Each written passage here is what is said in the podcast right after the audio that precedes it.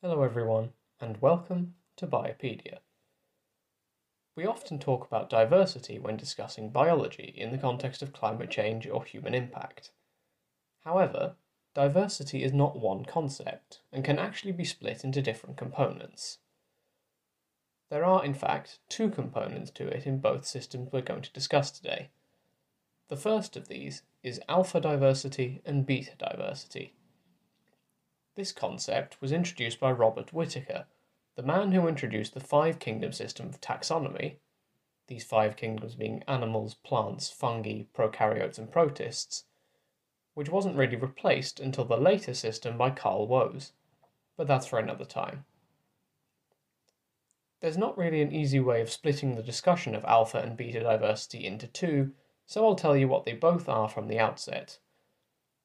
Alpha diversity is described as the diversity at a regional scale, while beta diversity describes the difference in diversity between different habitats. Alternatively, you can think of beta diversity as the rate of change of species makeup and number as you move from one habitat into another. The idea behind this concept for Whittaker was that both of these components could be added up to show you what he called the gamma diversity of an area, i.e., the total biodiversity in a landscape. Essentially, you would be able to split a landscape or habitat into its different components, measure how diverse each one of these was individually, and then compare between all of them to get an idea of how biodiverse the overall habitat is. Now, I have to say that I haven't heard these terms used very much in my study of biology so far. Instead, you tend to hear more about species evenness and species richness, the second pair of concepts we're going to discuss today.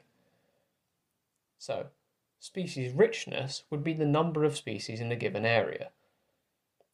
By contrast, species evenness refers to the proportion of individuals that are in each species, essentially how fair the balance is between them.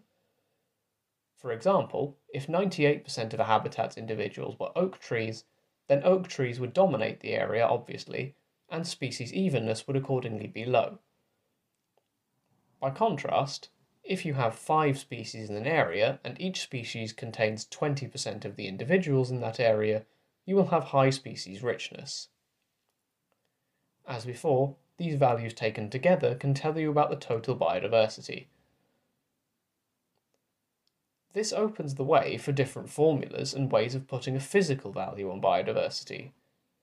However, I feel like that's more of a separate topic, so I'm going to leave that discussion for another time. As always, thank you for listening. Feel free to get in touch for any questions, comments, or future topic suggestions. Until next time, have a great week, everyone.